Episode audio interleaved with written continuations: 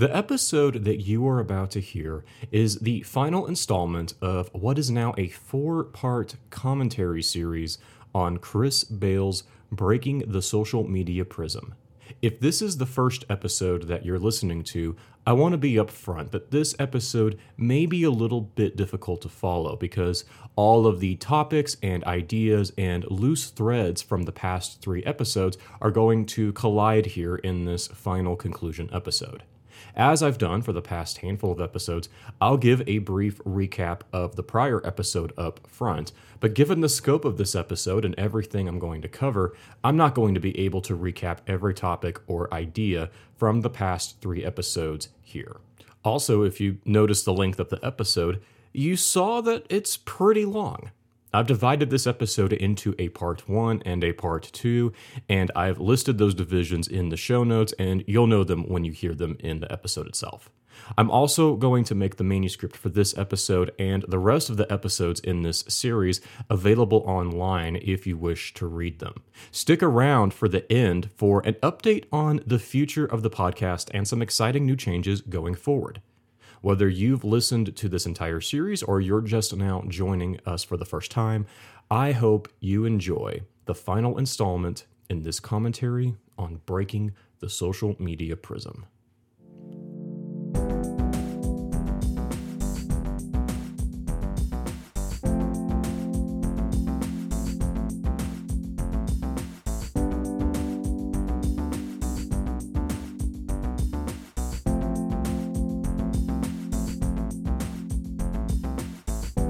In the last episode of Breaking the Digital Spell, we covered chapters 5 and 6 of the book, which focused on the two biggest effects the social media prism has on our society the amplification of extremists and the muting of moderates. The social media prism distorts our identities and bends our identities. And when it comes to our political identity, the resulting effect is a phenomenon known as false polarization, where everyone believes everyone else is more extreme in their political beliefs than they truly are. There are surveys that show that the average Republican thinks the average Democrat is more extreme than there are actual liberal extremists in America. Those same surveys show the average Democrat thinks the average Republican is more extreme than there are actual conservative extremists. Caught in the middle of this misperception crossfire are the moderates, who believe that both sides have gone off the deep end and that there are increasingly fewer people willing to have nuanced political stances and dialogue. However, moderates remain the largest voting bloc in the country by far, even though on social media they seem all but non existent. This is because social media amplifies the extremes of both parties, making it seem like there are more extremists or that people are just more extreme in general. And social media also empowers extremists, aka trolls, to harass those who do not agree with them combined with the fact that most political extremists and online trolls lack real world significance and find deep and meaningful value in their online status and relationships with online trolls, and you have the perfect storm for moderates to vacate social media and for extremists to fill that vacuum. And as Bail notes, barring any unexpected developments in the social or technological landscape, we can expect this problem to get worse. The social media prism will continue to make extremists more extreme. The social media prism will continue to make moderate voices more and more invisible and easier for trolls to attack. What we are left with is a vicious cycle of false polarization where people are not as extreme as they appear to be, but everyone operates as though the other side is too far gone down the rabbit hole to be saved. In the first three episodes, we've been very heavy on problem and little on solution.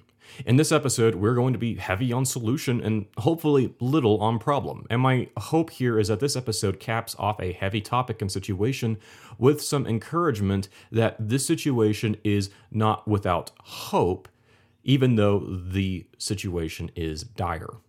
I am going to break this episode down into two sections, the first of which covers chapters 7 through 9 of Breaking the Social Media Prism and is going to conclude our commentary on the book itself.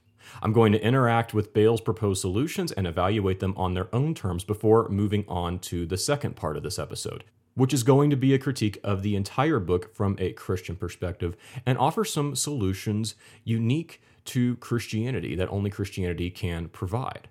Part of the reason why I love this book so much is that even though Bail is not a Christian author, and obviously this is not a Christian book, his work here harmonizes with Christianity very well. My stance in critiquing the book later is not from the standpoint of this is where you're wrong, but rather we have something that can actually make your argument stronger and your solutions more effective. Now, with that out of the way, let's dive into the last three chapters of Breaking the Social Media Prism. The first thing that we need to address is likely a question that you had if you listened to the last episode, or maybe just something you're feeling in general. If social media is having these truly awful and terrible effects upon society and the way I see others and the way others see me, should I just delete my account?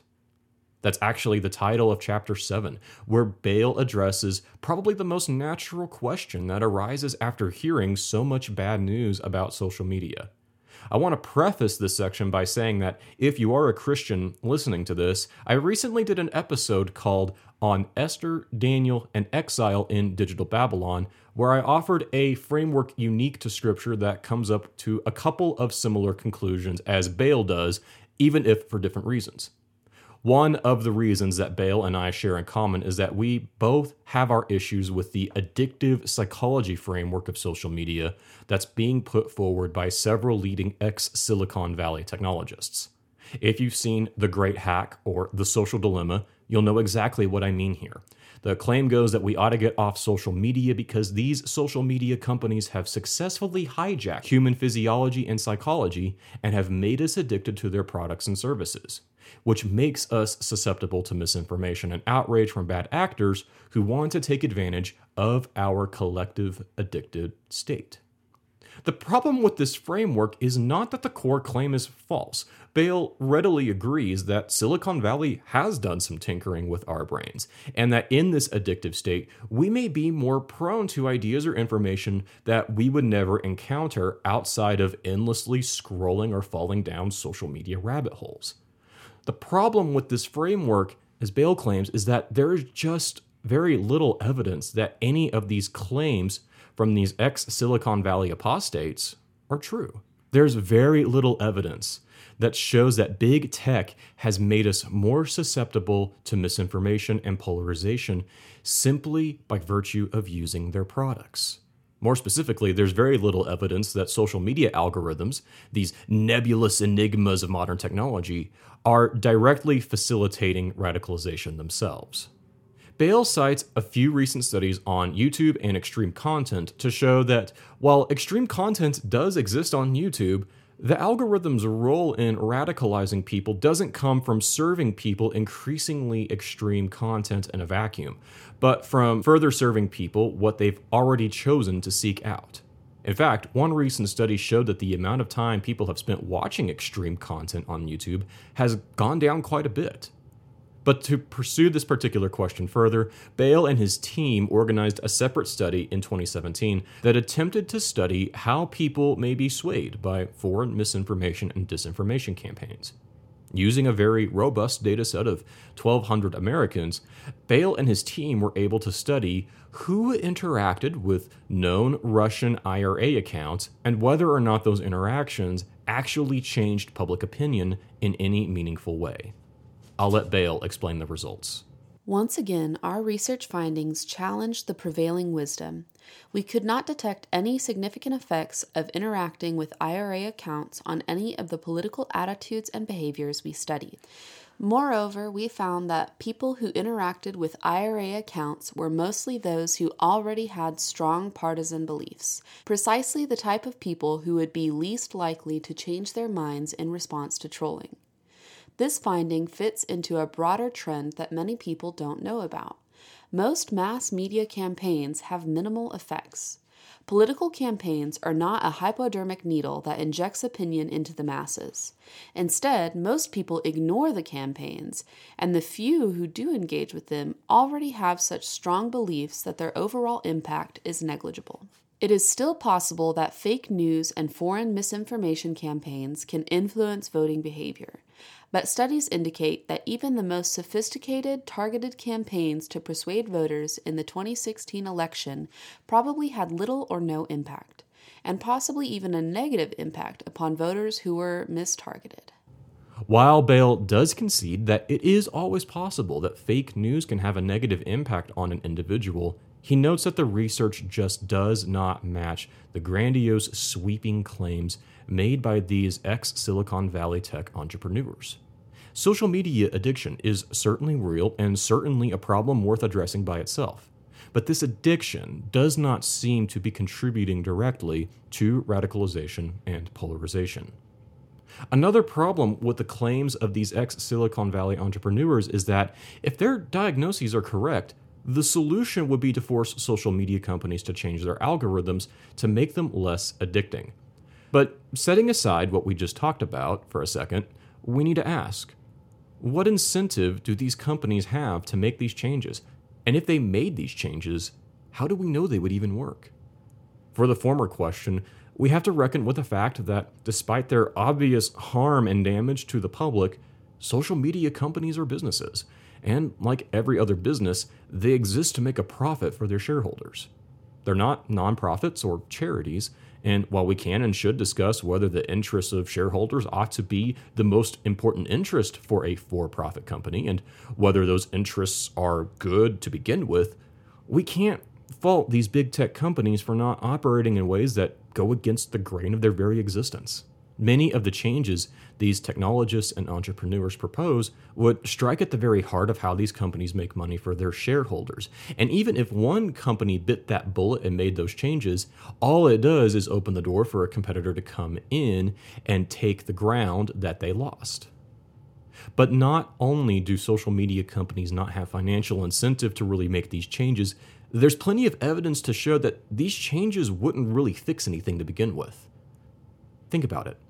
The whole premise of Bail's book is that the social media prism does something to us based on something that's already inside of us. Social media did not give us our desire to, as Bail says in his thesis, quote, present different versions of ourselves, observe what other people think of them, and revise our identities accordingly. End quote. This is something that existed as a part of human nature before social media and would continue to exist even if social media disappeared from the planet. Big tech cannot fix human nature. And if, to quote Bail again, quote, the root source of political tribalism on social media lies deep within ourselves, end quote, then we cannot expect social media companies to be the primary solution because social media companies are not the primary problem. I said in the last episode that the chief engine fueling false polarization is social media. But like any engine, social media requires a fuel source to operate. We are that fuel source. We are the problem. Now, at this point, you may be thinking, okay, even if social media isn't as dangerous for me as some of these guys claim, Shouldn't I still get off it to help me if I struggle with false polarization or feelings of intense opposition to my political opponents? Bail notes that those who got off social media did report feeling less anger and hostility towards the other political party. And for what it's worth, I think Bail and I would both agree that taking a break from social media is not a bad place to start if this is something you actively struggle with. Bail's interest, however, is less in the individual response to social media and more in the societal solutions to the problem. And he argues, and I agree with him, that at this point, a mass exodus of social media is not a likely solution to the problem.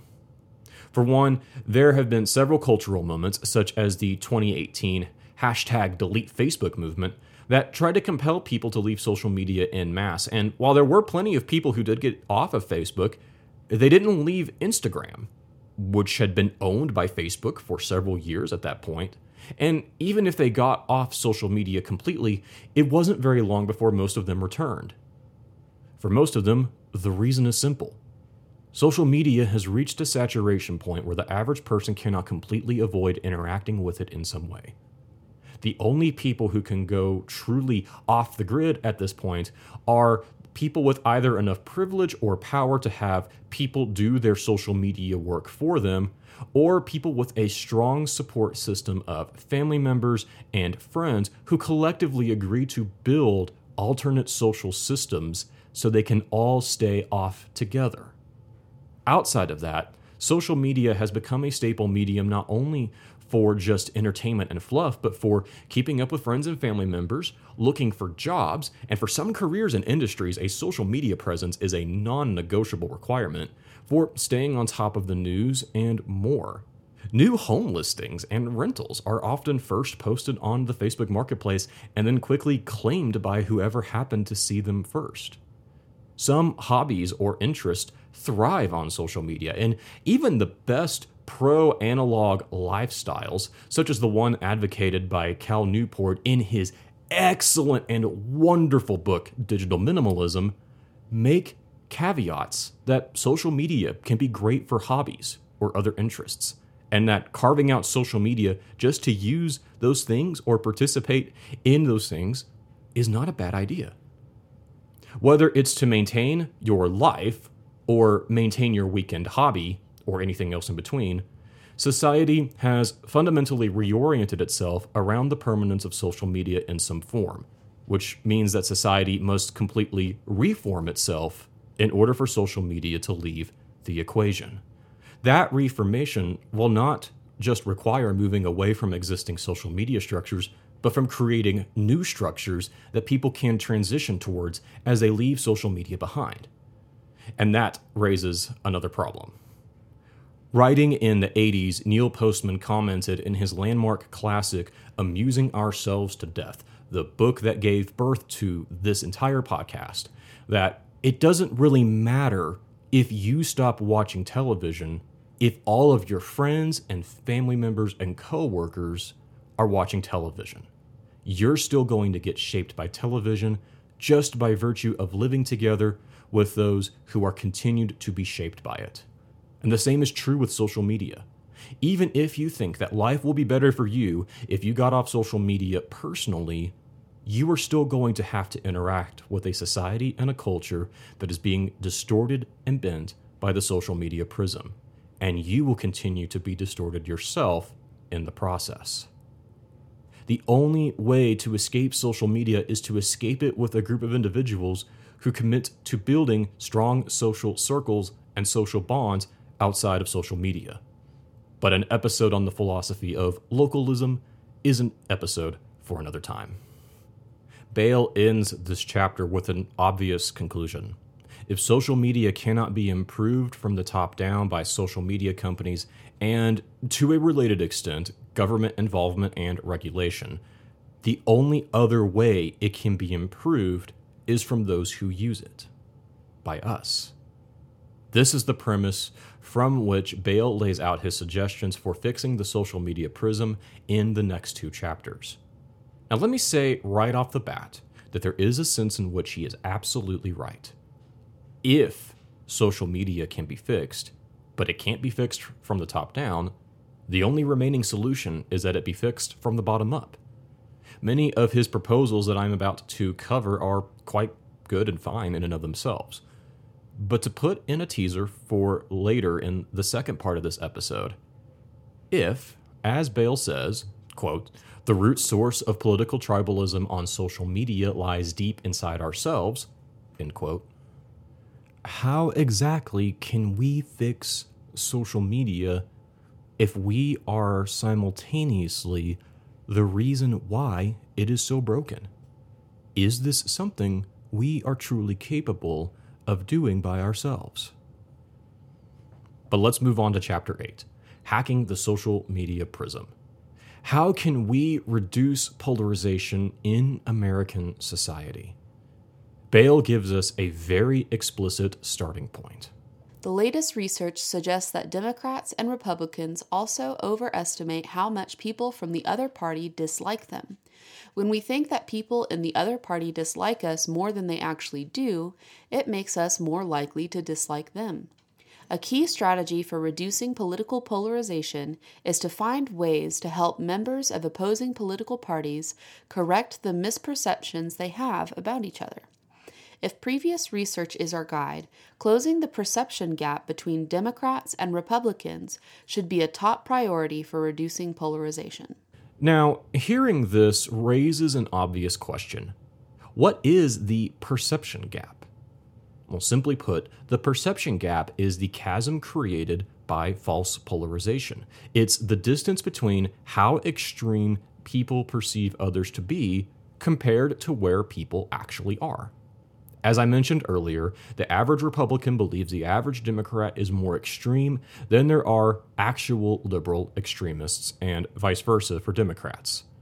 This chasm between perception, the sense that the average Democrat or Republican is extreme, versus reality, that the number of both conservative and liberal extremists are a very small minority of the population, that is the essence of the perception gap. And Bales says the first step to hacking or fixing the social media prism is to close this gap between perception and reality. In fact, Bail himself makes clear that the need to close the perception gap as the first step to addressing political polarization is one of the most important things you could take away from his book. This is a lengthy quote, but I want you to hear it in full.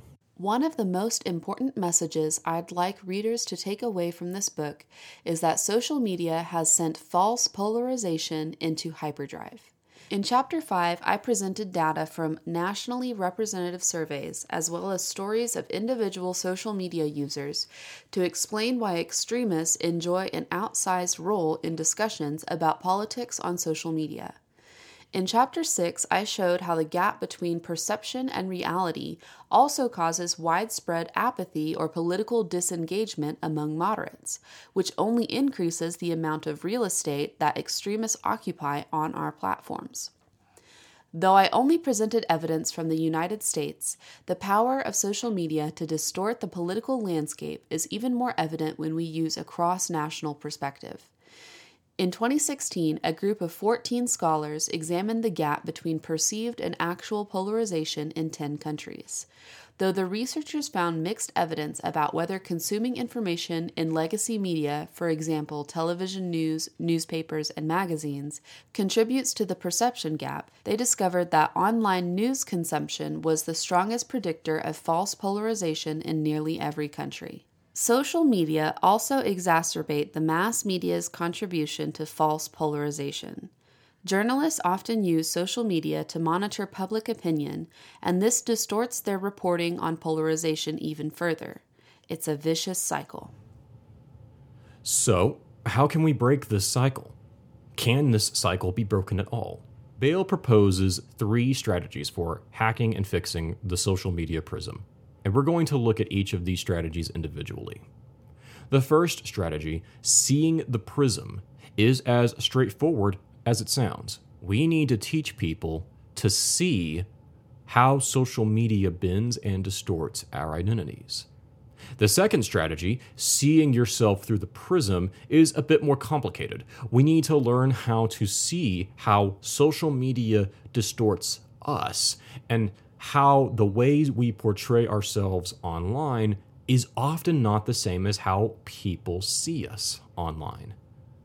The third strategy, breaking the prism, builds on the first two strategies to suggest how we can begin taking baby steps to meaningfully reach across the aisle and close the perception gap through finding common ground, even on social media. Let's start with the first strategy seeing the prism. This is the starting point. The other two strategies hinge on this strategy and its success. We concluded the previous episode in this series with a quote from earlier on in the book that I said would be foundational for this episode. And that quote was, quote, "The social media prism exerts its most profound influence when people are not aware that it exists. Now it's time to really dive into that quote and unpack it. And that's exactly what this strategy is all about helping people perceive the social media prism and, in doing so, diminish its effects. Now, as straightforward as that sounds, it's not as easy in practice as one would hope. Even before the pandemic forced us to quarantine in our homes and increase our physical distance from one another, conservatives and liberals, both politically and, I might add, theologically, were beginning to talk to each other less and less. And if they did talk to each other, it was on combative and hostile terms. In the real world, people do not often discuss politics with those they disagree with. And if they do, it is often on the same confrontational or uncivil terms. But online, it's much worse. The social media prism amplifies the presence of extremists and mutes the voices of moderates, meaning you are far more likely to engage with a political extremist or troll than to have constructive dialogue with another moderate or someone on a different end of the spectrum. The number of opportunities that we have to correct our misconceptions of each other are decreasing. But the good news is that it is possible to have our misconceptions corrected about our opponents. And in fact, there is good evidence that shows that making people aware of these misconceptions goes a long way by itself towards depolarization, regardless of the topic. This is, again, another lengthy quote, but it needs to be given in full. Research indicates making people aware of misperceptions has a strong depolarizing effect. In a 2015 study, the political scientist Douglas Ahler and Gaurav Sood asked 1,000 Republicans and Democrats to answer questions that cued common stereotypes associated with each party. For example, they asked Republicans to estimate what percentage of Democrats are black, atheist, union members, and gay, lesbian, or bisexual. Next, they asked Democrats to estimate how many Republicans are evangelical Christians, age 65 or older, reside in the South, and earn more than 250,000 a year. Remarkably, these scholars found that respondents overestimated the actual proportion of partisans in each of these categories by an average of 342%. In a follow up experiment, the researchers corrected these misperceptions, showing respondents the actual number of people from the opposing party who fit into each category. People who saw this information reported more favorable attitudes towards the opposing party than those who did not. A series of subsequent experiments by the psychologist Jeffrey Lees and Mina Cikara revealed that the depolarizing effect of correcting misperceptions extends into broader policy issues as well, such as attitudes about redistricting for electoral offices or anonymous campaign contributions. I'm going to go into this more later in the second part of this episode, but I can't contain my excitement here. If you're listening to this and you're a pastor or a ministry leader, you should feel empowered to make media literacy a part of your core discipleship curriculum. I have said this countless times over this podcast. I'll even say it again later in this episode, but media literacy is the biggest gaping hole in our discipleship. And if you're concerned about polarization and division among your congregation and among your own people, you have every reason to be confident that tackling this subject and helping people see the social media prism can help bring your people closer together. Taking the time to make people aware of the social media prism, which absolutely falls under the category of media literacy, can pay dividends far beyond dealing with political and cultural tension in your congregation. But I'll get to more of that later. For everyone else, the first strategy involves being familiar enough with what the social media prism is and how it works before moving on to the next strategy, because you need to be aware of the existence of this thing and what it is before you begin to see how it changes you. The second strategy, seeing yourself through the prism, assumes that you're aware of the social media prism and how it distorts and bends our identities. It also assumes you have the humility to be willing to admit that how you conduct yourself online is maybe not how people perceive you, and an openness to correction and change. Now, I've not mentioned this yet because I was saving it for this section, but Bail has done more than just write about these strategies for hacking the social media prism. He and his team have also created a set of free tools that you can use to help you with these three strategies. I mentioned in the first episode of this series a website called polarizationlab.com. I put a link to it in the show notes, which is a website that Bail and his team created for people to, quote, learn more about how our own behavior is perceived by others, how to avoid trolls and other extremists, and how to identify other users with whom we can find common ground. End quote. For this strategy, Bail invites you to head over to that website and use some of its tools to see where you fall on the political spectrum based on your social media activity.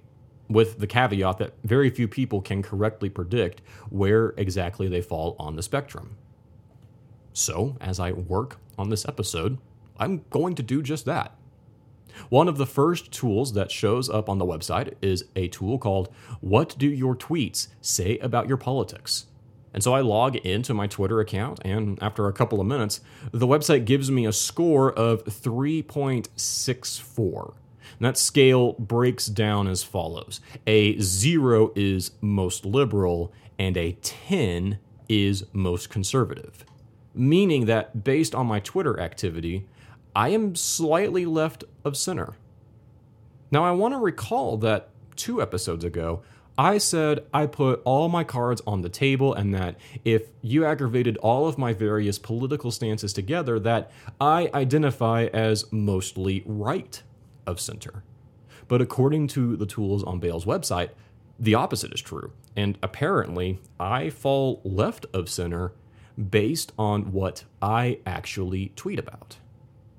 Now, the same result page that gives me this data also makes it clear that the model that calculated my score is one model among many other models that examine this type of thing. But that if I was surprised by my results, and I freely admit that I am, I ought to take their political ideology quiz. So I click on that and begin to take it. It's a very short quiz, and the instructions say that I need to choose between a pair of statements that best align with my views on a given topic, even if neither statement best represents my views. There are a couple of statements that I can agree with wholeheartedly, and then there are some that I had to begrudgingly choose and wish that I could add some caveats and nuances. But the results surprise me once again. This time, I am just slightly, just barely right of center, as I had said that I thought I was. But to add a third surprise to the mix, neither the average Republican nor the average Democrat was very far from where I was in terms of where I landed with my beliefs. Granted, I leaned more towards Republican again, just barely enough to count. But it would not take but one or two different answers to those questions for me to be slightly closer to the average Democrat. From there, I could go on to see whether I am interacting with a political troll, a tool that is super interesting in itself and something that you ought to check out for yourself. But just for the purposes of this second strategy, I have learned two very valuable things about myself. Working in reverse, according to my political beliefs based on that brief political ideology quiz, I am right of center like I originally claimed. But my social media activity, if this model is accurate and correct, pins my political beliefs as being left of center. The second of Bail's strategies is understanding how to see ourselves through the social media prism. And I have to admit, that I'm surprised that the way I portray myself online does not completely align with where my actual political beliefs are. To quote Bail, Understanding how people on social media see you, regardless of who you really are, is very important. Research indicates becoming more aware of how your political views relate to those of others can have a depolarizing effect no matter where you fall on the spectrum. Realizing that the identities we are trying to project are not consistent with the ones other people see may help us realize that other people are not always what they seem either. The key thing I urge you to consider is whether the version of you that is projected through the prism is what you want other people to see. If it isn't, don't despair. More than a century of social science suggests that we are very bad at seeing what we look like through the eyes of others. We believe we know what other people think of us, but we are often very wrong. This leads into a very important appeal that Bail makes to moderates. If we need to learn how to see ourselves through the prism, we also need to learn how to see ourselves based on our absence in the prism as well. Recall what Bail said in the prior episode that moderates often withdraw from social media because, as a part of the prism's distorting effects, we've come to believe that there are not very many other people like us, since all we see are trolls and extremists. But seeing ourselves through the prism ought to show us that social media mutes our voices and makes us invisible when, in actuality, moderates are the largest political voting bloc in the country and vastly outnumber the number of extremists. Bail says that between the two biggest effects of the social media prism, the amplification of extremists and the muting of moderates, that the latter effect is the more serious of the two, and that the best path forward for fixing the social media prism's effects are not for the trolls to be silenced, but for the moderates to speak up.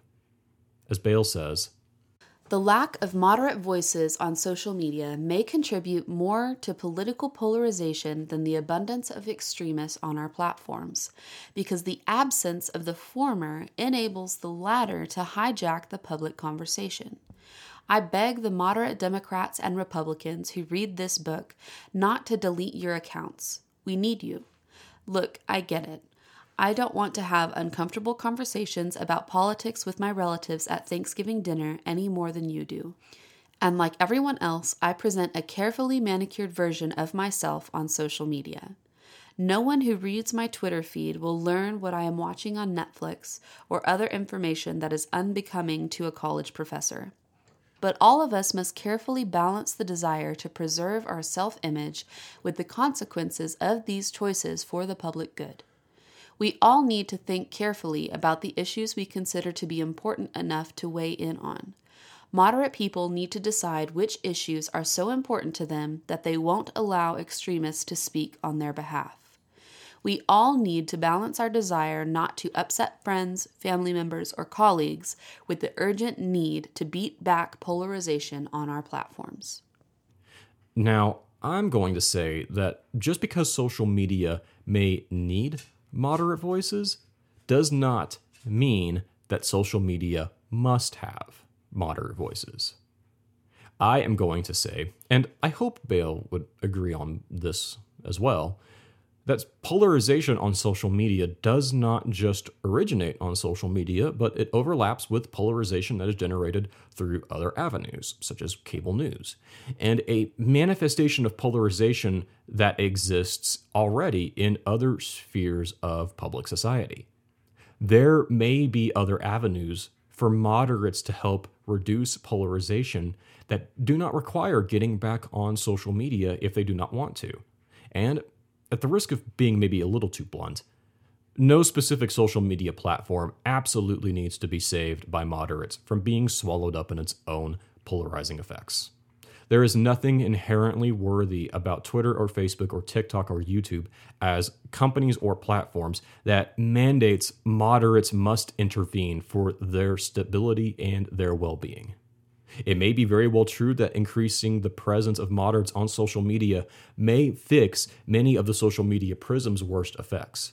But the social media prism itself is not something that must absolutely be saved, at least not by people working on it from participating in it on the inside. There will be those who have the fortitude and conviction that they need to add their voices back into the conversation on social media. And there will be those who can accomplish depolarizing effects through working around or even against social media. Polarization is a war that is waging on multiple fronts. And as severe as the social media front is, there are other vital areas we need to pay attention to as well. One area that Bail does not address, and I don't fault him for this because it is outside the scope of the book, is what kind of depolarizing effects moderates could have by committing themselves to the health and stability of local political systems, such as volunteering to help run an election or participating in a voter registration drive. I would venture to say that, done well and done wisely, an increased emphasis on participating in local politics could do far more to depolarize the American public than most social media activity could. But for the rest of this section, I'm going to move forward with his appeal because Bail's third strategy, which is aptly titled Breaking the Prism, assumes that you want to work to help depolarize our social media platforms and how you can go about doing that. By this point, it ought to be clear that if you want to reach across the aisle relative to where you're at politically, the first thing you should not do is try to break your own echo chamber. Do not go out and follow the biggest outlets and pundits from the other side. You run the risk of only walking away more confident and confirmed in what you already believe. Instead, Bail suggests several different baby steps that you can take that will increase your ability to meaningfully connect with someone on the opposite end of a position as you are. The first of those steps involves understanding a concept called the latitude of acceptance. And that seems like a really fancy term, but I promise you either have heard of it described in some way or you have experienced this firsthand yourself. The term latitude of acceptance simply refers to the range of ideas and arguments that we may not agree with ourselves, but will still find acceptable and tolerate as reasonable alternative positions for people to hold. And the closer an idea is to our latitude of acceptance, the more open we are to being persuaded by it. If we want to build bridges across the aisle, we need to not only discern our own latitude of acceptance for any given topic, but we also need to be willing to speak to other people and aim for their own latitude of acceptance, rather than lobbying for the most extreme or provocative version of an argument into their midst and expecting them to respond favorably to it.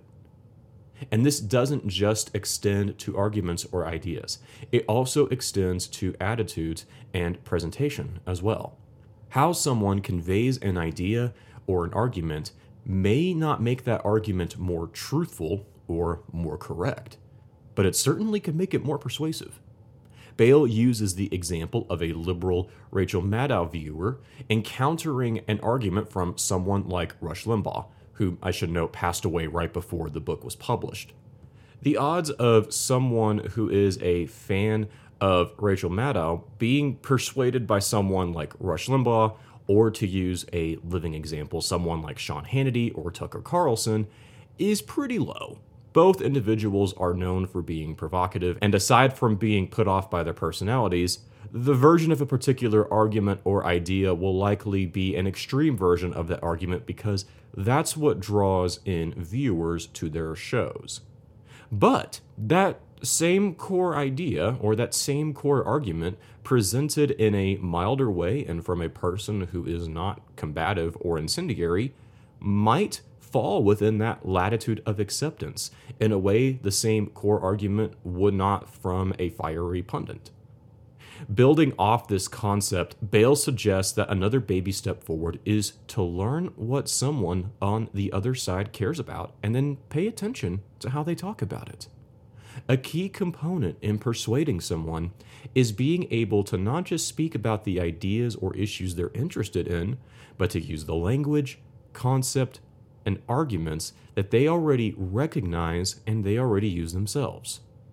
It's a hokey quip, but the phrase, now you're speaking my language, is more than just a statement about agreement. It's a statement admitting that we are more likely to get behind an idea if that idea is conveyed in a way to how we talk about that idea. Unfortunately, the best way to learn about how other people talk about an idea is to listen intently to them with a posture of gaining understanding rather than listening to respond immediately to defeat or refute their argument. In our polarized landscape, the notion of suggesting that we actively listen to people who are different than us is seen as an invitation to compromise at best or an invitation towards promoting Nazism or flat earth theory or something else at worst. American society, especially within the confines of social media, must regain the lost art of listening. And that starts with the foundational principle that listening to someone is not an inherent endorsement or agreement of who you are listening to. It is possible to listen to someone actively, patiently, and intently, and then immediately disagree with everything they've said. The difference is that your disagreement with them at that point isn't based on a straw man or a caricature or a misunderstanding based on ignorance. One of the best ways to confirm whether you've truly listened to someone is whether or not you can restate that person's idea or argument and they can validate that, yes, that is what I'm saying, or yes, that is what I believe. A good source of our current polarization, not just politically, but if I can even add here theologically as well, is that because we often don't listen to each other, we don't learn how to talk to each other along the lines that we find intelligible to us. Paying attention to how people talk about an issue is not something that can be done overnight. It's going to require constant observation and patience, neither of which our current media ecosystem encourages, much less rewards. But if you're at a point where you can dialogue with someone using their own language and arguments as a context for conveying your own ideas, you're already miles ahead of most in terms of being able to persuade someone, or at the very least, make an idea or position more plausible and respectable than it had been before. Depolarization does not mean making Republicans into Democrats and vice versa. Depolarization simply closes the perception gap that Republicans and Democrats seem further apart from one another than they actually are. Another baby step strategy is to tap into the fact that even though most people may have passionate political opinions, most Republicans and Democrats don't like to talk about politics as an ordinary topic of conversation. Here is a quote from Bail that, while referencing a study from earlier in the chapter, and I've not included in any of these episodes, this may give you a surprising insight into how much people enjoy talking about politics in general. Remember those studies that I mentioned in Chapter 4 that documented a steady increase in the number of Americans who say that they would feel uncomfortable if their child married a member of the other party? The political scientists Samara Klar, Yanna Krupnikov, and John Ryan decided to scrutinize such trends more carefully. They conducted an experiment in which some people in a nationally representative panel of Americans were shown the classic question social scientists use to gauge interparty animosity the one about their child marrying a member of the opposing party. But other people in the experiment were asked how they would feel if their child married someone who talks about politics rarely though people with extreme views still reported feeling uncomfortable with the idea of their child marrying someone from the other party, the vast majority preferred a child in law who does not discuss politics regardless of their political party. Bail suggests two tactics in light of this information find different starting points for connecting with people across the aisle, and avoid bringing up controversial political leaders by name. That first one is easy enough to understand. Whether it's a hobby or a love for a particular sport or a particular team or someone you attend church with, all of us likely know people who are different from us politically who share interest in other areas. While we shouldn't try to politicize topics, interests, hobbies, or activities that are not inherently political, we also, at the same time, shouldn't underestimate how much impact we could have at depolarizing individuals through our character and conduct in those shared spaces. One of the best ways to dispel the myth that Republicans and Democrats have nothing in common is to share things in common together. And when political topics or situations inevitably come up, use those shared connections as a starting point for discussing a topic, provided that you do so in a way that is gracious, patient, and understanding. The second tactic, not mentioning specific leaders or pundits by name, is a little bit trickier, but again, you may be surprised at how little people want to talk about polarizing leaders and how little trust people have in polarizing leaders overall. This is another quote from Bail that may surprise you. According to a 2018 Pew Research Center study, only 4% of Americans have a great deal of confidence in elected officials. Only 15% have a great deal of confidence in journalists, and 4% have high confidence in business leaders. What about university professors like me? Only 18% of Americans have a great deal of confidence in us. And the handful of opinion leaders who are heroes to people on one side are most often enemies to those on the other.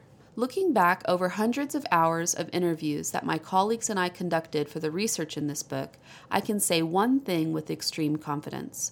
The worst way a Democrat could begin a conversation with a Republican would be to ask why that person voted for Trump. Similarly, the worst way a Republican could begin a conversation with a Democrat would be to criticize Obama or Joe Biden. If you do not recognize that someone could vote for Biden and still be offended by people who criticize the police, or that someone could vote for Trump but have grave concerns about climate change, then you are missing an important opportunity to structure conversations around issues instead of the polarizing individuals who too often define them. Now, none of these strategies and tactics have a 100% success rate. It's entirely possible that, with the best of intentions on your part, you will still receive the kind of uncivil or trollish response that you're hoping to avoid by taking these small baby steps.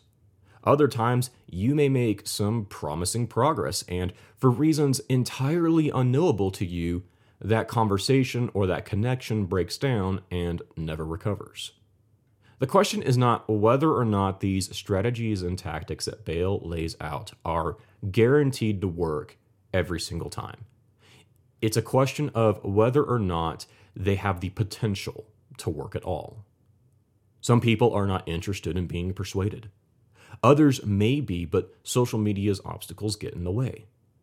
While Bail prescribes this strategy for use largely in the context of social media, I think he would agree that these baby steps and tactics for breaking the prism work just as well outside the social media landscape as well, and may even be more effective there. In fact, Bail notes that there are some topics or issues that ought to be avoided on social media and are better left being discussed in person or in a more interpersonal context. Regardless, Bail believed that there are meaningful steps that we can take to close the perception gap in how we view other people and how people view us. We can't count on big tech to close that perception gap for us. That's only going to happen when people on the left, the right, and the middle learn to see how the social media prism has exacerbated our perceived differences with one another. And after learning how to see ourselves through the prism first, we take those small steps to break the effects of the prism through finding common ground that social media suggests doesn't exist. But even though Bail thinks that big tech can't fix the perception gap, Bail does believe that new social media platforms and experiences might result in healthier and less polarized spaces if they're built differently from the ground up. This is the premise for the final chapter of the book a better social media. And for this chapter, I'm going to do something that may come as a total shock for you. I am not going to talk very much about this chapter. There are two reasons why I am choosing not to do this. And the first reason is this much of what Bail has to say in this chapter involves the role of anonymity in social media.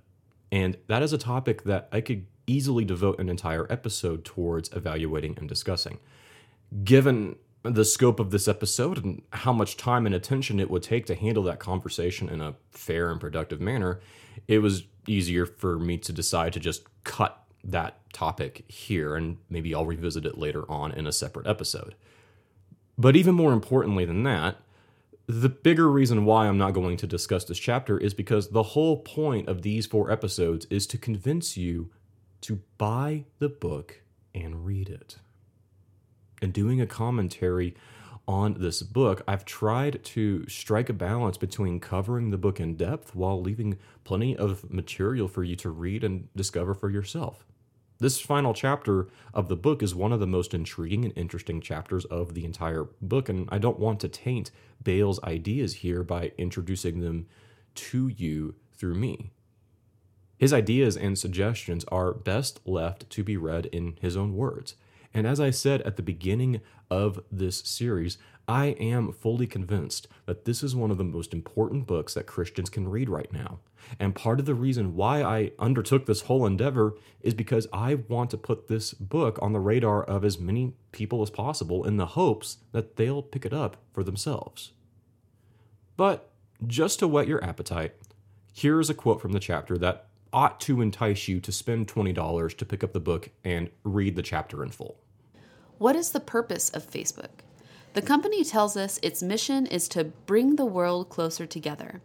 But the platform began as a sophomoric tool that Harvard undergraduates used to rate each other's physical attractiveness. What is the purpose of Twitter? Its motto is to serve the public conversation but it was reportedly built to help groups of friends broadcast SMS style messages to each other. What is the purpose of Instagram? We're told it is to capture and share the world's moments. But the app was originally called Bourbon, as in the drink, and was built to help people make plans to hang out with their friends. What is the purpose of TikTok? I'm not even going to go there. Hopefully, my point is already clear. Should we really expect platforms that were originally designed for such sophomoric or banal purposes to seamlessly transform themselves to serve the public good? Should we be surprised when they create the kind of leaderless demagoguery from which anyone can invent a kind of status, no matter how superficial or deleterious to democracy? Is it any wonder that people find themselves so rudderless on social media when there is no common purpose for posting in the void?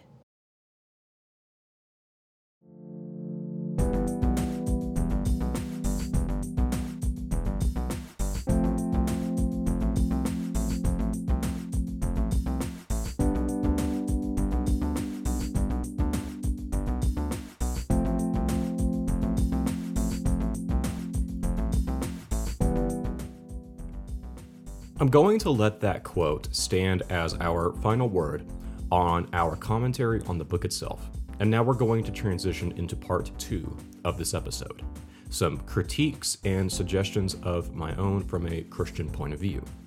Like I said at the beginning of this episode, these critiques are not meant to bash Bail himself my stance here is that I see Bail's work and I believe that Christianity offers some unique perspectives that can not only strengthen and improve upon his arguments, but even strengthen the effectiveness of his solutions. Bail, to my knowledge, is not a Christian and is likely not going to endorse the content of the remainder of this episode. But I do believe that, despite not intending to write a book for Christians, that Christians stand to gain immensely from Bail's work. Just to give a roadmap of where the rest of this episode is going to go, we're first going to start by looping back around to a claim that Bail makes earlier in the book, and I mentioned earlier on in the episode. And we're going to start with an examination of the doctrine of sin, how our disordered loves distort our identities, our belongings, and our worship and as a result of our sin against God, we are broken in ways that we cannot fix ourselves. I am then going to move to the gospel to discuss what the gospel is and what the gospel is not, and what the gospel does to us. Specifically, how the gospel gives us a new supernatural identity in Jesus Christ. After that, we are going to look at how the gospel saves us, not just as individuals, but saves us to belong to a group of individuals who have been saved through the gospel, the church. Part of that discussion will include detailing what the church is, and again, what the church is not, as well as what the church ought to be, in explicit contrast to what the church is usually and most often is not. But when the church is functioning as it is called to function, it has immense potential to play an active and powerful role in depolarizing individuals. And I am going to revisit Bail's three strategies for closing the perception gap and show how the church is uniquely positioned to execute these strategies within its own walls and as a part of fulfilling its mission to make disciples. Let's loop back around to one particular quote from Bail, a part of his thesis statement for the book. Quote, I will argue that our focus upon Silicon Valley obscures a much more unsettling truth. The root source of political tribalism on social media lies deep inside ourselves. End quote. By this, Bail means that we are not primarily driven by information, but by identity. And a focus on big tech's role in facilitating and empowering the spread of misinformation misses the bigger picture of what's actually causing polarization to increase. When Bail says that the root source of political tribalism on social media lies deep within ourselves, he is talking about our hardwired desire to, quote, present different versions of ourselves, observe what other people think of them, and revise our identities accordingly. End quote. This is something that humans have always done and humans continue to do on social media.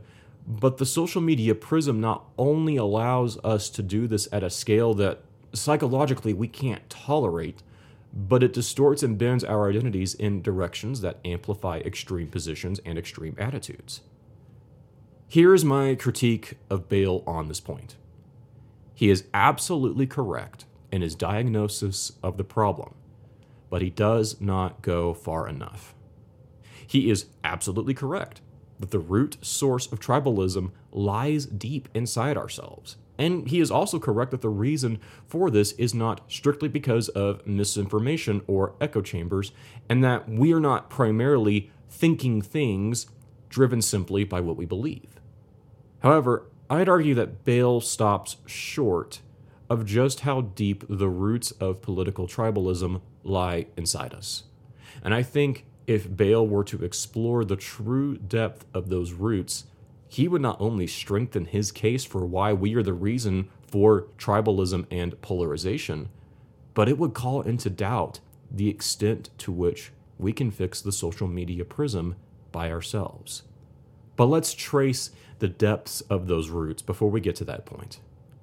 Christianity teaches that mankind was created in the image of God, and in our original state, we were created morally blameless and in open fellowship with our Creator, who gave us a pure, untainted creation to both steward and also to enjoy. But ignoring the full breadth and depth of the pleasures and delights God gave them, and focusing on the one single thing that they were commanded not to do, our first parents ate from a tree that they were explicitly commanded to not eat from. And from this one single disobedience, they lost both the moral blamelessness they had as well as their open fellowship with God and in the process, they introduced a whole host of consequences that they could not have possibly imagined. The Westminster Confession of Faith summarizes well everything that happened as a consequence. And just as a quick note, all of the references to this confession, both now and going forth, have been lightly edited for clarity. It's not the easiest thing to read aloud in certain places. Quote, by this sin, they fell from their original righteousness and communion with God, and became dead in sin and wholly defiled in all the faculties and parts of soul and body. they being the root of all mankind, the guilt of this sin and the same death in sin and corrupted nature was imputed, meaning credited to or charged to, and conveyed to all their posterity, descending from them by ordinary procreation and childbirth. From this original corruption, where we are utterly indisposed, disabled, and made opposite to all good, and wholly inclined to all evil, do proceed all actual transgressions. While I stand by a reformed understanding of the doctrine of depravity, hence my use of the Westminster Confession of Faith here in this episode, every single branch of Christianity and every denomination of Protestantism has a concept of sin and the fall, which resulted in the brokenness and creation of humanity. While not everyone might word the consequences in the same way, it has been a foundational Christian belief from the beginning of the church that humanity is sick with sin, and this sin manifests itself in our lives in multiple ways. One of the most foundational effects of sin is that we do not love the things we ought to love. We were created to love the Lord our God with our whole being. And from this rightly ordered love, build our identities as being the children of God who delight in knowing and loving Him.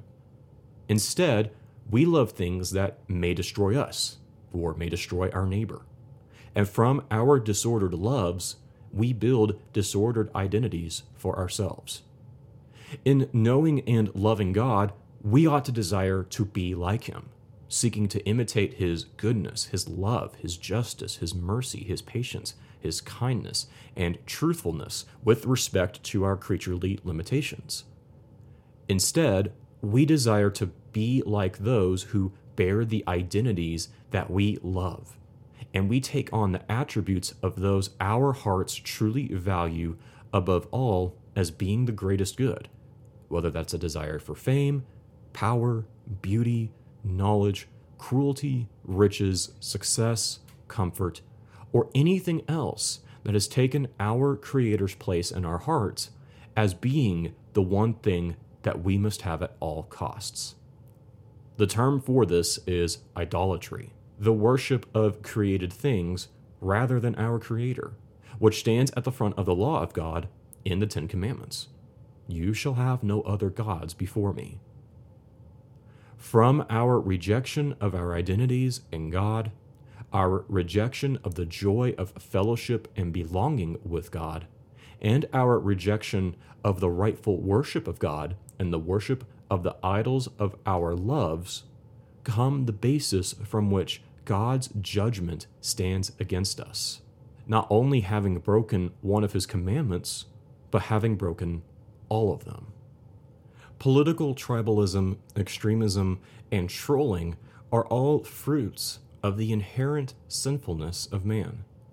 Tribalism is a distorted love for those who are like us, based on a shallow and incomplete identity that we choose for ourselves, and a willingness to engage in hostility and hypocrisy in order to remain a part of this inner ring that we desperately desire to belong to.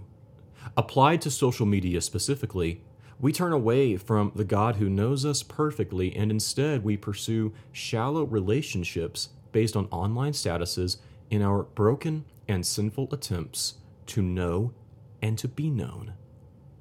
Rather than delighting in being fully known and fully loved by the God who created us and delighting in loving Him as we were created to, we pursue love and acceptance that is conditional, fragile, and even in its best forms, flawed and incomplete. Extremism is a disordered love of righteousness and holiness and purity, defining these things not in the character and being of the God who truly is those things himself, but in temporal allegiances and ideals centered around a desire to maintain control and power. Trolling is a disordered love for evil, a very simple and pure manifestation of sin and our love for our deeds of darkness, both a hatred of the truth and a hatred of our neighbor.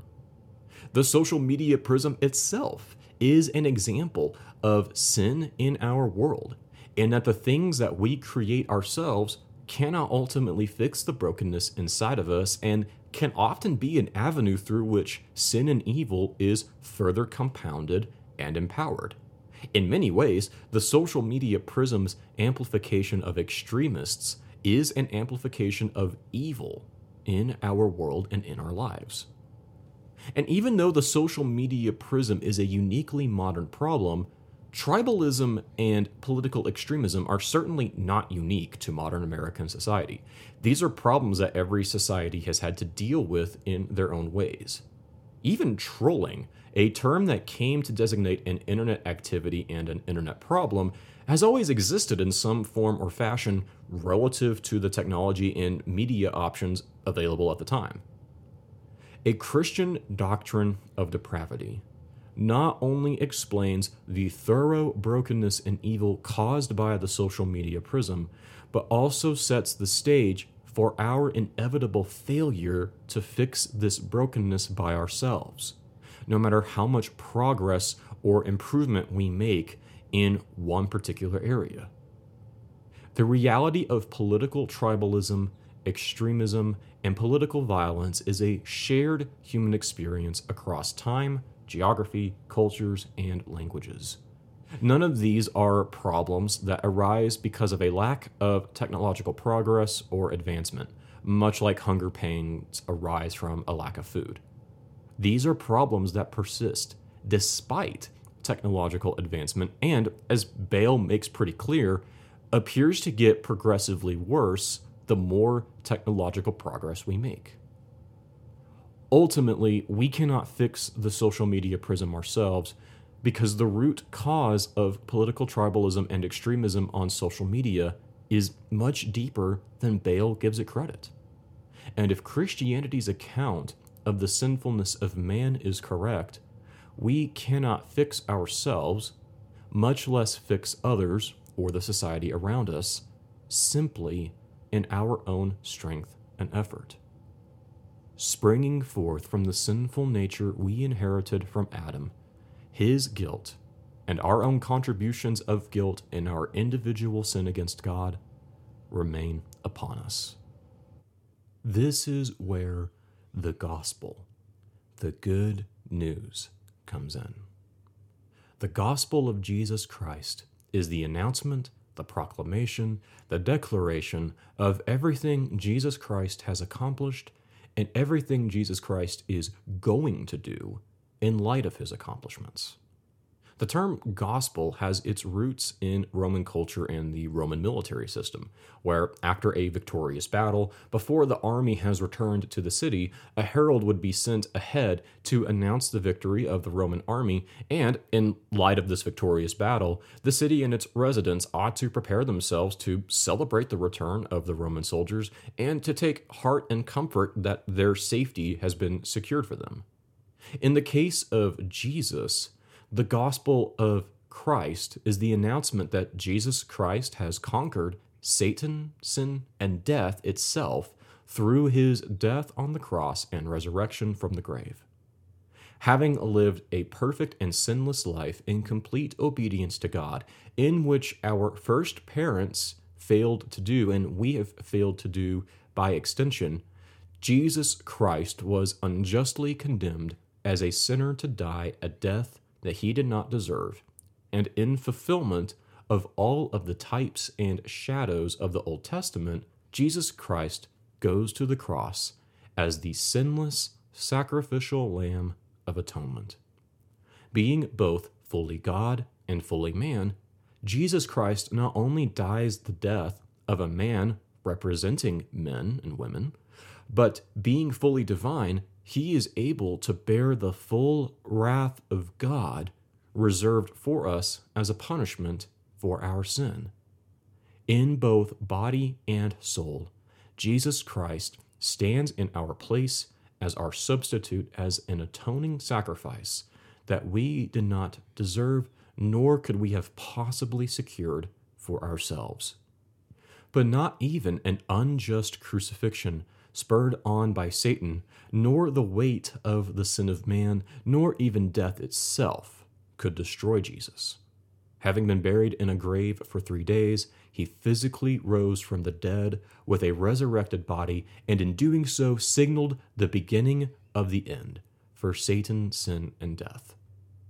The gospel, then, is the announcement that Jesus Christ has not only defeated all our enemies, the sinful nature deep inside us, the record of debt that stood against us that we could never repay, the brokenness of creation, and the death we and everyone we love will face, and our chief spiritual enemy responsible for it all, Satan himself. It's also the announcement that as a result of his victory, Jesus Christ has secured for us a righteousness before God that is apart from being conditioned upon our ability to fulfill the law, and that without his righteousness, the wrath of God remains on us as we pay the penalty for our sin. But it's not only an announcement of everything Jesus has accomplished, it's also an announcement of everything that Jesus is going to do because of his accomplishments. Jesus has defeated Satan, sin, and death in the sense that the Allied forces defeated Nazi Germany on D Day.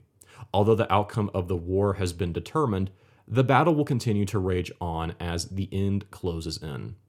A short time after his resurrection, Jesus physically ascended to heaven and now sits at the right hand of God the Father, serving as our mediator and high priest until he comes again. And when he does, Jesus will bring about the day against all his enemies, having secured their defeat on the cross and now bringing that defeat to its final triumphant conclusion. Not only will Jesus defeat Satan, sin, and death, never to exist again, Jesus is going to make a new creation, a new heavens, and a new earth, perfect and greater than anything our minds can comprehend. In light of Christ's victory on the cross and his impending return, what should our response be? Jesus' terms are simple. We are to repent of our sin and place our faith in him as our Savior and Lord, and in turn receive from him the righteousness we cannot secure for ourselves. In repenting of our sins, we turn away not just from individual sins, but from all forms of sin and all forms of participation with Satan and his kingdom.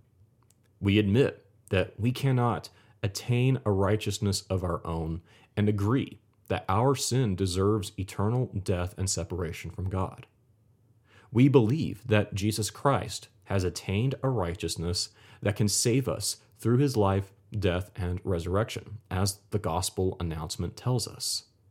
We confess that Jesus Christ is our Lord, resigning any attempts to play God in our lives and placing our allegiance to Christ and his coming kingdom above any other allegiance including to our countries, our families, our heritages, or any other defining identity that we have.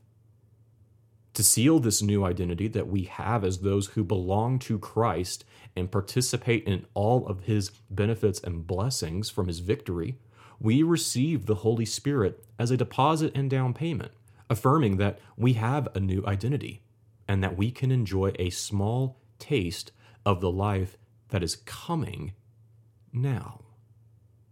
This new life consists of having a new heart given to us by the Spirit that loves God and desires to know and obey Him. Although we remain in a world where Satan, sin, and death rage on in the time between D Day and V Day, we know that just as their days are numbered and the outcome of the war has already been determined, the same is true for the sinful nature and desires that compete with our new identity and our new desires, as well as the physical death that awaits us all. Just as Jesus has been victorious over both spiritual death and physical death, we will share in his victory in both as well. As long as we draw breath, the gospel announcement compels us to respond, and we can respond in one of two ways we can reject the gospel and pay the full penalty for our sins and experience the righteous wrath of God and the eternal destruction that awaits us as the penalty for our sin. Or we can accept Christ's terms put forth in the gospel and receive not only his perfect record of righteousness in replacement for our record of sin, but receive a new identity and a small taste of the unimaginable life that is to come for those whose central identity has ceased being in themselves, a country, a political party, a philosophy, a lifestyle, or anything else other than being defined by Jesus Christ. The gospel, then, is not a self help message. It is not generic encouragement or good vibes. It is not manifested merely in kindness and generosity in a contextual vacuum. The gospel is not a political platform or voting guide. The gospel is not a program on how you can clean up your life or how you can make the world a better place, solve whatever social cause you're passionate about, and so on. The gospel is the announcement of what Jesus Christ has done, which is something you could not do. Save yourself from your sin and defeat the greatest enemies in your life.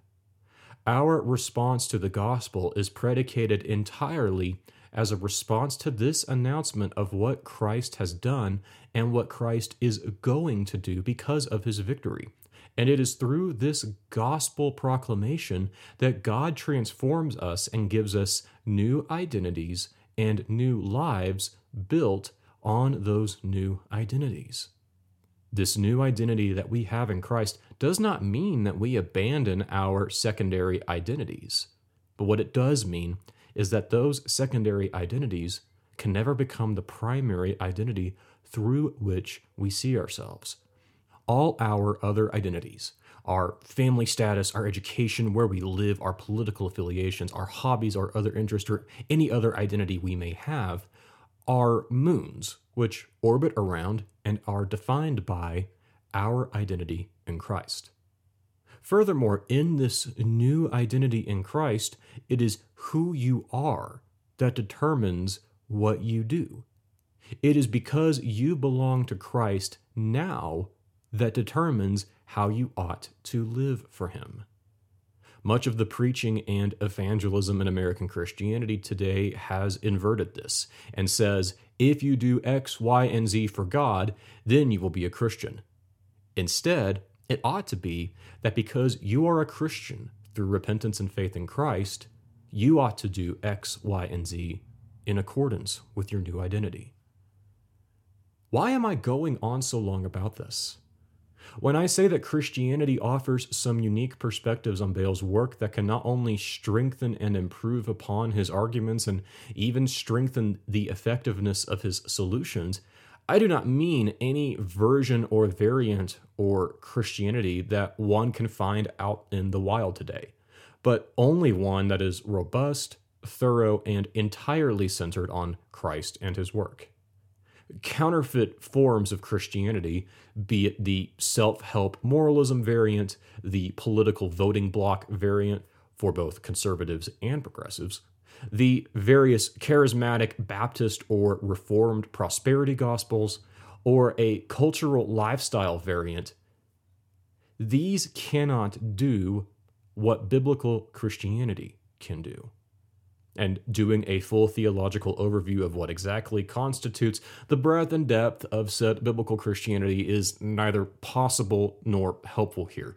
My only point is to demonstrate that a theologically rich and abundant Christianity is the only possible starting point for improving on Bail's solutions.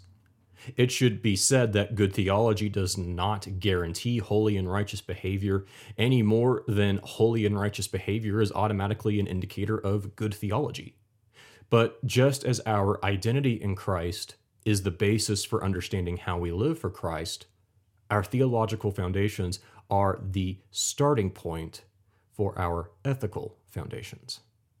This is the pattern for how God deals with his people in the Old Testament, how Christ conducts his ministry in the Gospels, and how Paul and the apostles exhort Christians in the rest of the New Testament. And it needs to be the pattern for us today as well.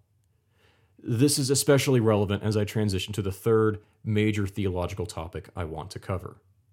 When we respond to the gospel with repentance and faith, our new identities are not given to us in isolation, but to belong to a larger body of people, the church.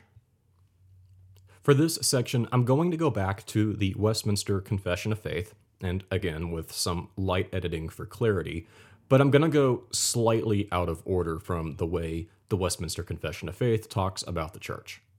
When the Bible speaks of the church, it speaks about it in two senses there is a visible sense and an invisible sense. Normally, we would start with the latter, but here I'm going to start with the former. The visible church, quote, consists of all those throughout the world that profess the true religion, together with their children, and is the kingdom of the Lord Jesus Christ and the house and family of God, out of which there is no ordinary possibility of salvation. In other words, the church is the public community of those who profess the Christian faith and collectively acknowledging Christ as their Savior and Lord physically gather together to worship him as he has instructed us and physically scatter into the world as his ambassadors and representatives.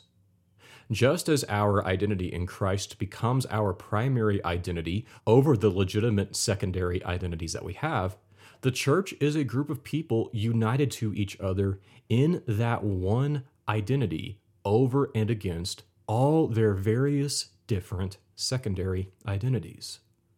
The church then ought to be a wide and diverse group of people who acknowledge their differences and disagreements, but collectively agree that Jesus is more important than all of them. And we know this because this reflects Christ and his disciples during his earthly ministry. Jesus' 12 disciples were far from culturally uniform or homogenous. For example, among the 12 disciples, you had a Jewish fisherman, a Greek born physician, a Roman tax collector, and, perhaps most interestingly, a member of the Jewish Zealot Party, a radical sect of Judaism that wanted to violently overthrow the Roman government, maybe starting with the Roman tax collector, who's also one of Jesus' disciples. These 12 men had little in common and often much in direct competition with each other. It was only a greater identity in being a disciple of Christ that could bring together a group of men around a shared identity that transcended all other identities. In the same way, the church brings together hundreds and thousands and millions from all over the world, from different backgrounds, stations of life, professions, education levels, income levels, and more because of a shared identity in Jesus Christ. And what we see reflected in global Christianity today is only a small taste of what we will see in the new heavens and the new earth, where people from every tribe, nation, language, and tongue will be gathered together to worship Christ forever. Now, in describing this, I am intentionally painting a cheerier and rosier picture than what exists in reality. On paper, the church is the public community of those who profess the Christian faith and collectively acknowledging Christ as their Savior and Lord, physically gather together to worship Him as He instructed us, and physically scatter into the world as His ambassadors and representatives. In practice, it is often the total opposite of that. Many churches that exist today are little more than good old boy social clubs, or are plagued by an obsession or focus on some secondary doctrine or social cause, are driven by a form of Christian nationalism, which is mostly a far right phenomenon, but far left versions of Christian nationalism exist as well, or are defined entirely by being not those kind of Christians, whatever that means in particular to them. My father is a pastor, and I work for a church and am pursuing a calling in vocational ministry. I know very full well that what the church should be on paper is often not what it is in reality. The advent of the hashtag ChurchToo movement and deconstruction movements are heartbreaking to me because many of the stories and experiences recounted in those spaces are not surprising or shocking at all. Even though I believe very high things about the church, I have to reckon with the reality that the church is capable of severely wounding and hurting people. And this can't be hand waved away as though it were just a few bad apples in the batch causing these problems. It's hard to look out on the landscape of American evangelicalism and the American church and believe that the Lord is present amid any of this mess. But this is where the second sense of the church comes in the invisible church. Going back to the Westminster Confession of Faith, the invisible church, quote, consists of the whole number of the elect that have been, are, or shall be gathered into one under the headship of Christ. End quote. It may seem like I'm splitting hairs here, but the distinction between the invisible church and the visible church can be summed up as this Not everyone who belongs to the visible church or claims to be a Christian is actually and truly a Christian. The invisible church is a subset of the visible church, just as Israelites who truly worshiped and feared the Lord was a subset of the visible nation of Israel, which was often falling away into idolatry. It is entirely possible for a visible church to have no relation to the invisible church, to claim to belong to Christ but have nothing to do with him, to claim to love him but who will acknowledge on the last day that I never knew you. But even when the visible church is at its lowest point, there is always a remnant of the invisible church present. As the Westminster Confession of Faith puts so very well, quote, the purest churches under heaven are subject both to a mixture of truth and error, and some have so degenerated as to become no churches of Christ, but synagogues of Satan. Nevertheless, there shall always be a church on earth to worship God according to his will. When we talk about the church, we must hold both understandings of the church in tension together. It's messy and it's uncomfortable, but we can't jettison one for the other. Now, you may be thinking, how can the church play an active role in depolarizing individuals if you just admitted that it's often no different than the rest of the polarized world? That's a very fair question to ask. Hopefully, by now, it's clear that when I say the church can play an active role here, I am not saying that every single church in America, right at this moment, can make a difference here but only those churches who are, right at this moment, truly and actually based around a shared identity in Christ and practically displaying that with their worship and with their lives. It goes without saying that countless churches and pastors in America right now are caught up in the social media prism and are currently having their identities distorted and bent by the social media prism and using the social media prism to distort and bend the identities of other Christians. And those churches and pastors are in no position right now to positively contribute to the situation. The first thing they ought to contribute would need to be their own repentance. Churches that gather around a political identity or a shared way of life or some other secondary identity cannot do what churches that gather together to worship Christ as being greater than all things can do. Churches that have substituted their shared identity in Christ for a shared identity around something else need to hear the gospel proclamation and respond again with repentance and faith in Jesus Christ as its Savior and Lord, and once again subjugate every lesser status or identity as being secondary to Christ and his kingdom. For churches whose greatest identity is their identity in Christ and who are marked by the kind of radical hospitality, generosity, forgiveness, and grace that can only come from the transformed lives of those who have responded to the gospel, there are no limits for how they can contribute to depolarizing their congregations and their communities. In fact, Bail's strategies for breaking the social media prism are strategies that can make our churches more powerfully display the transforming power of the gospel as well. So let's get started. For the remainder of this episode, we are going to look at Bail's three strategies that we outlined earlier for reducing false polarization and closing the perception gap, and how churches are uniquely positioned to apply these strategies to their churches and discipleship processes and explore what kind of benefits there may be among our congregations and communities. To briefly recap from earlier, Bail contends that the social media prism has sent false polarization, or the belief that people are more extreme and divided than they actually are, into overdrive. In its wake, a chasm called the perception gap is created, which is the distance between how extreme people perceive others to be compared to where people are actually at in what they believe.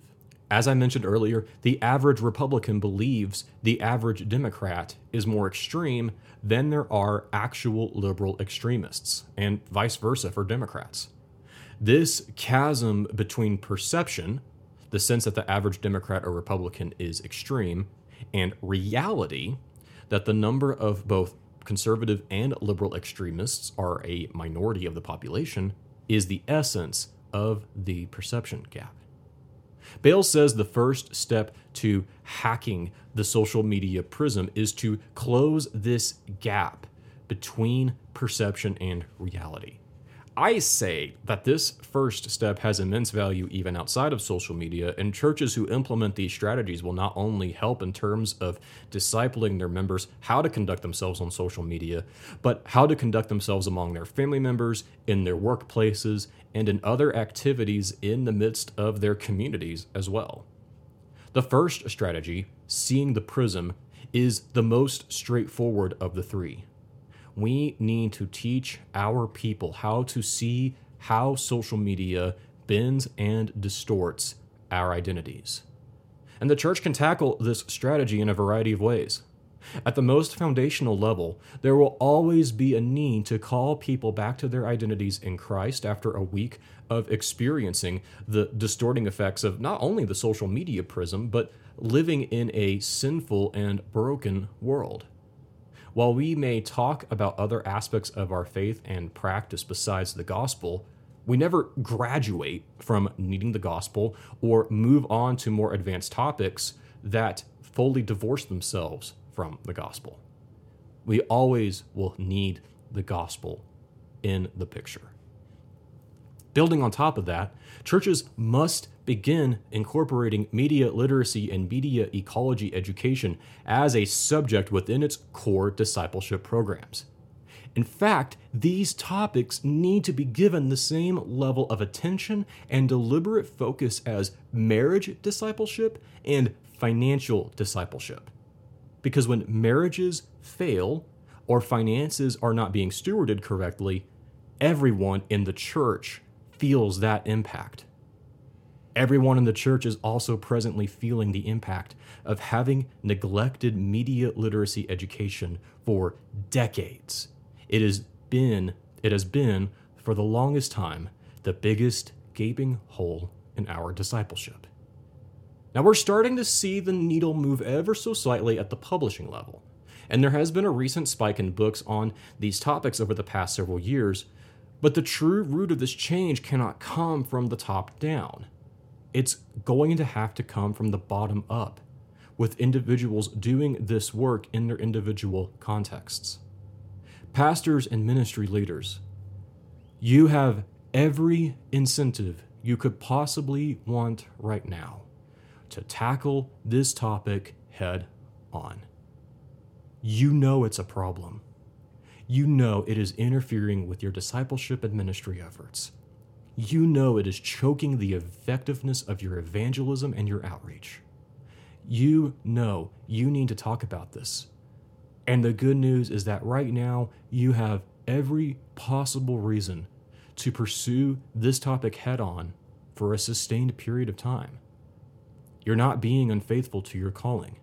You're not promoting a worldly solution to spiritual problems. You're dealing with probably the single biggest weed collectively choking not only the seed of faith in your own people, but also corroding your people's ability to be the salt and light in the world that Christ has called them to be. Recall from earlier that just making people aware of misconceptions can go a long way to depolarizing individuals and has the potential to snowball into other areas as well. If you are dealing with spiritual or theological division in your church, you must teach your people to see the prism distorting their perceptions of each other. If you're dealing with political or cultural tension, you must teach your people to see the prism distorting their perceptions of each other.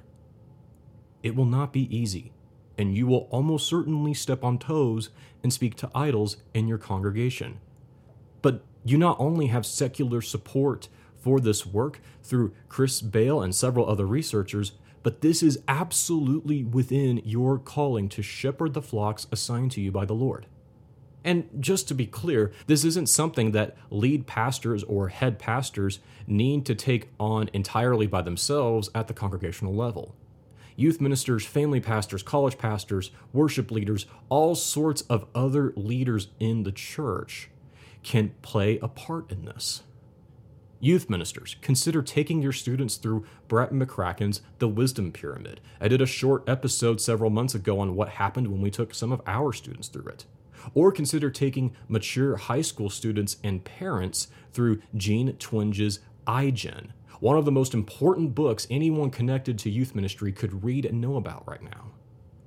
College pastors, consider a book like Alan Noble's Disruptive Witness, a cutting edge book on evangelism and apologetics, and how social media and smartphones are posing brand new obstacles to sharing and defending the faith. Family pastors, consider Cal Newport's Digital Minimalism and how parents can model for their children a truly sustainable and lifelong vision and framework for tech usage and media consumption. Lead pastors or pastors in churches with older congregations, you cannot go wrong with Neil Postman's Amusing Ourselves to Death, a book that is written about television but almost instantly applies to the internet and social media as well. Or Nicholas Carr's The Shallows, written before the smartphone era but applying just as much today as it did when it first came out. It may feel as though that this has been neglected for so long that it's too late to begin plugging this hole. But if this episode or this series is any indication, there has never been a better or more urgent time than now to begin this work. And to begin this work slowly and imperfectly is far better than doing nothing at all. Regardless of what your people may specifically need or how you might need to specifically tackle it, you must get your people to see the prism. And if you can get them to meaningfully see the prism and acknowledge its existence, your potential for true growth and change begins to grow immensely. Bail's second strategy, learn to see yourself through the prism, is only possible after the first strategy has been accomplished, and it may not be something you can implement right away. I am going to recall a quote from Bale earlier that summarizes the key point of this strategy. Understanding how people on social media see you, regardless of who you really are, is very important.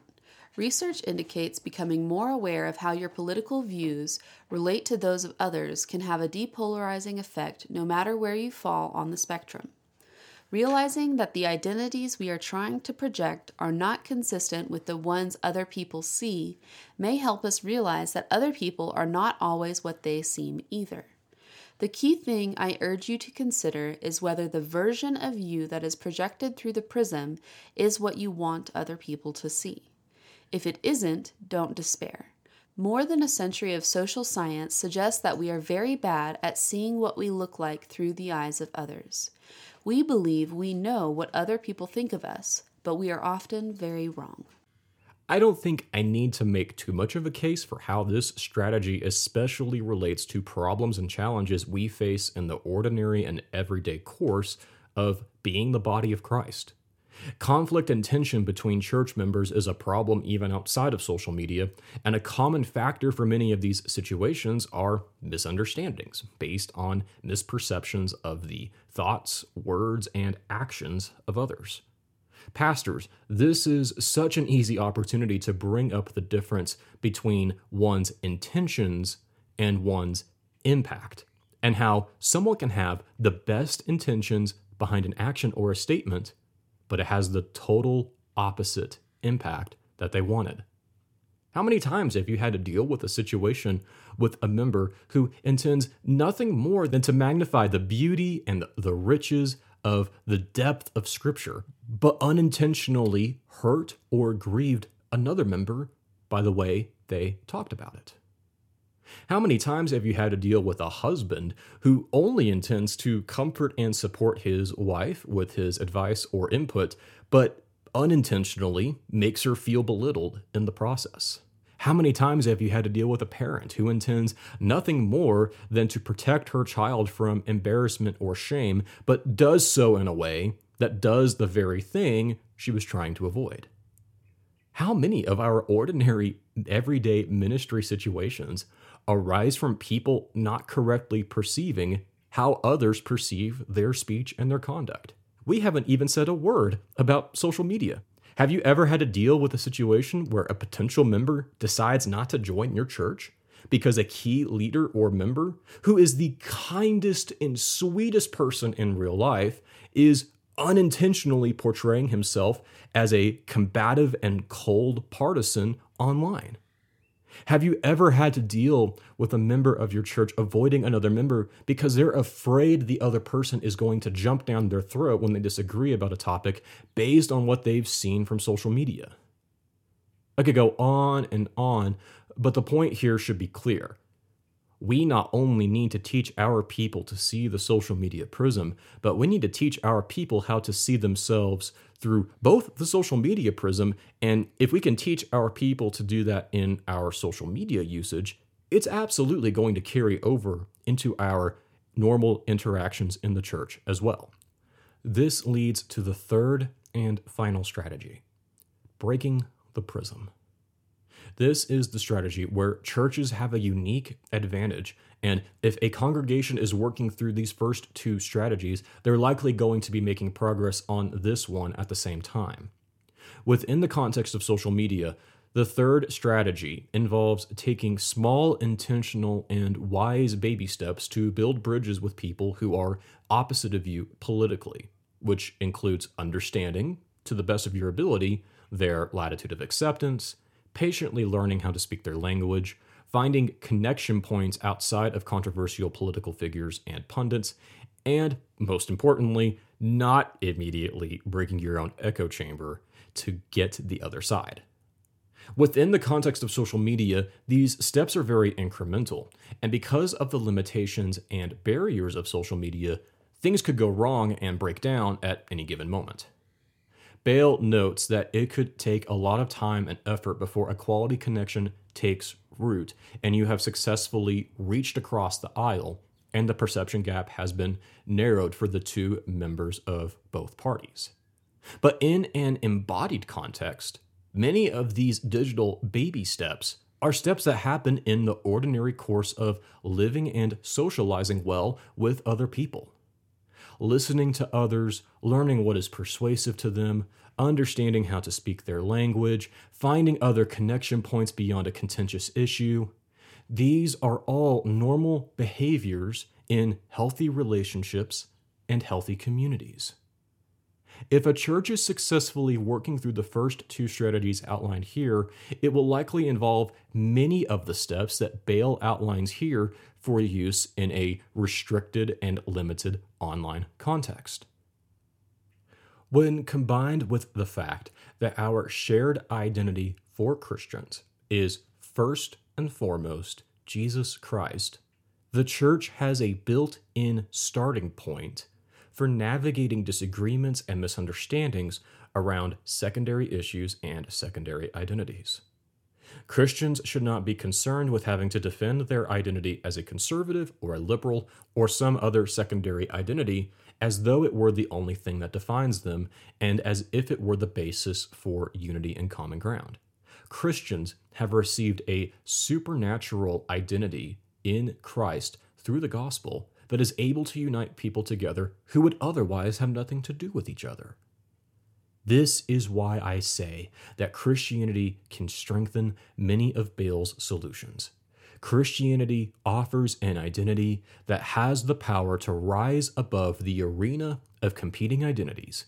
And Christianity offers a community that, when working as it should, has the potential to depolarize and close the perception gap just by virtue of participating in that community with that shared identity churches that are marked by a commitment to Christ and are abounding in bearing the love, joy, peace, patience, kindness, goodness, faithfulness, gentleness, and self control of the Holy Spirit indwelling in its members, can not only take Bail's work and apply it in their own contexts, but will also see the fruit of that work spread not only to their own communities, but also to how their people conduct themselves online.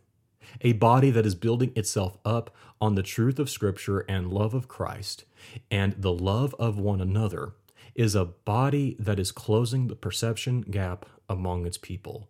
And as Bail has argued throughout the entire book, closing the perception gap must be a high priority for reducing polarization, not just among Democrats and Republicans, but reducing polarization along all other areas of life where social where the social media prism, the all encompassing sphere of influence, regardless of your engagement or disengagement, has distorted our identities and bent our behaviors in opposition and hostility towards one another. Now, I want to stress this media literacy, closing the perception gap, breaking the social media prism, none of these things that I've talked about can do what the gospel can do. None of these things are substitutes for doing the difficult work of boldly proclaiming the biblical gospel, through which the Lord works in the hearts of men and women, not to make them simply nicer or better, but to make them a new creation. At the same time, media literacy education and closing the perception gap should not be seen as doing a rival work to the gospel, even if it doesn't have the power to save souls. We ought to be removing obstacles for the gospel, even as we sow the seeds of the gospel.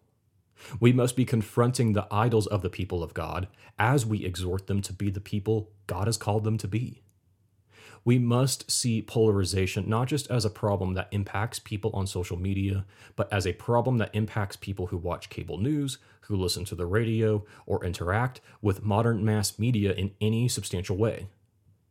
And most importantly, we must see polarization as something that is not going to go away with regulations on big tech or social media platforms, and that the terminal point for this perpetually increasing polarization is not harmless.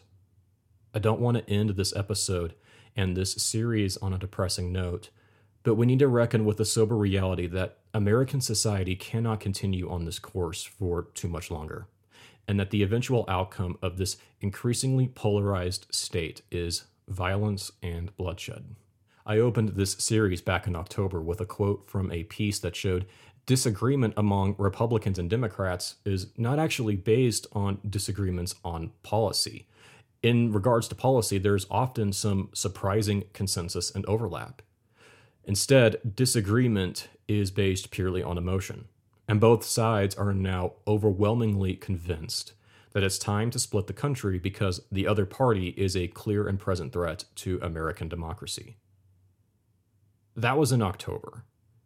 On January 1st of this year, a new poll was published indicating that for the first time, one in three Americans now believe that political violence can be justified under the right circumstances. 10 years ago, it wasn't even a full one in five. What do you get when you have two political parties who are overwhelmingly convinced the other party is an immediate threat to the existence of America, and one in three Americans believe political violence is justifiable if the situation is dire enough to call for it. Pastors and ministry leaders, you cannot single handedly fix this country or change a political party at a national level. You can, however, work to make sure that, should polarization continue to tear this country apart, that your people stand fast together, united to Christ, as an island of refuge. You can help depolarize your own people so that they can have the skills necessary to help depolarize others. You can equip your people to share the gospel and offer an identity and future greater than an ever escalating power struggle and offer those caught in extremism and potential violence a way out. I don't want to sound alarmist or conspiratorial, nor do I want to end with a guilt trip that if we don't tackle this in our churches that we may face something worse later on.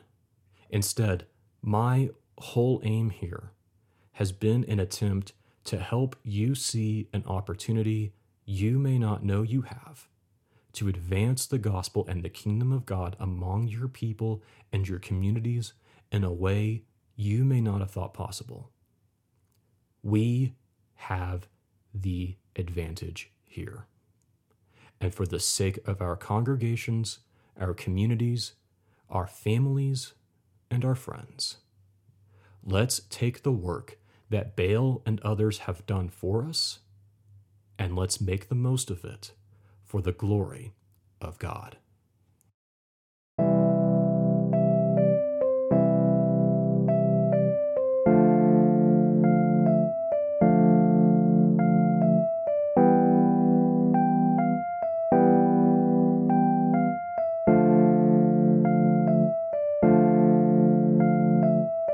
If you have made it to the end of this episode, and if you have seriously listened to me ramble on for however long this episode ends up being after I edit out all my flubs and gaffs, I cannot possibly thank you enough. I don't even know how to describe how thankful I am that you took this much time to listen to this episode. So, and thanks for your time. I'm just going to get to the point here. Breaking the Digital Spell as a podcast is going to go back on hiatus for the indefinite future. This is partially due to some transitions and changing seasons in my personal life, but also because of some strategic shifts I want to take for my work. I am now shifting away from research and writing for a podcast to researching and writing for a newsletter. And my work is going to continue not under the Breaking the Digital Spell name, but on a new Substack under the new name Passing Through Digital Babylon. By focusing my writing on a Substack, I aim to write smaller, more frequent, and more concentrated pieces. And rather than shooting in the dark and playing the social media promotion game, I can focus writing directly to listeners and readers who are concerned about polarization and media literacy in our society and in the church. You can subscribe for free and begin receiving newsletters directly to your inbox at digitalbabylon.substack.com. And if you go to the website today, you'll find the first piece further spelling out my goals for this shift and laying out some short term plans, as well as the manuscript for this episode, every episode in this series, and every other manuscript I've published to date. Whether this was your first episode of the podcast or you've been a regular listener, I hope you'll consider subscribing to Passing Through Digital Babylon, a substack of insights and reflections from passing through the digital empire while journeying towards the heavenly city. But as far as this podcast episode goes, Breaking the Digital Spell is produced by me, Austin Gravely, with production assistance from Andrew Akins. Quotes are read by my wife, Melissa, who I should say her encouragement and support was absolutely essential to me getting this episode done and getting it out. She is the true MVP of not just this episode, but of this entire project. You can follow the show on Facebook, Twitter, and Instagram, and you can listen to this episode and all our other prior episodes on our YouTube page or anywhere else you get your podcasts. Please consider leaving an iTunes review if this podcast has been helpful to you so that others can discover it and listen to it as well. You can reach out to me directly with questions or comments through any of our social media platforms or through sending an email to breakingthedigitalspell at gmail.com. My name is Austin, and together we are breaking the digital spell. And together we are passing through digital Babylon.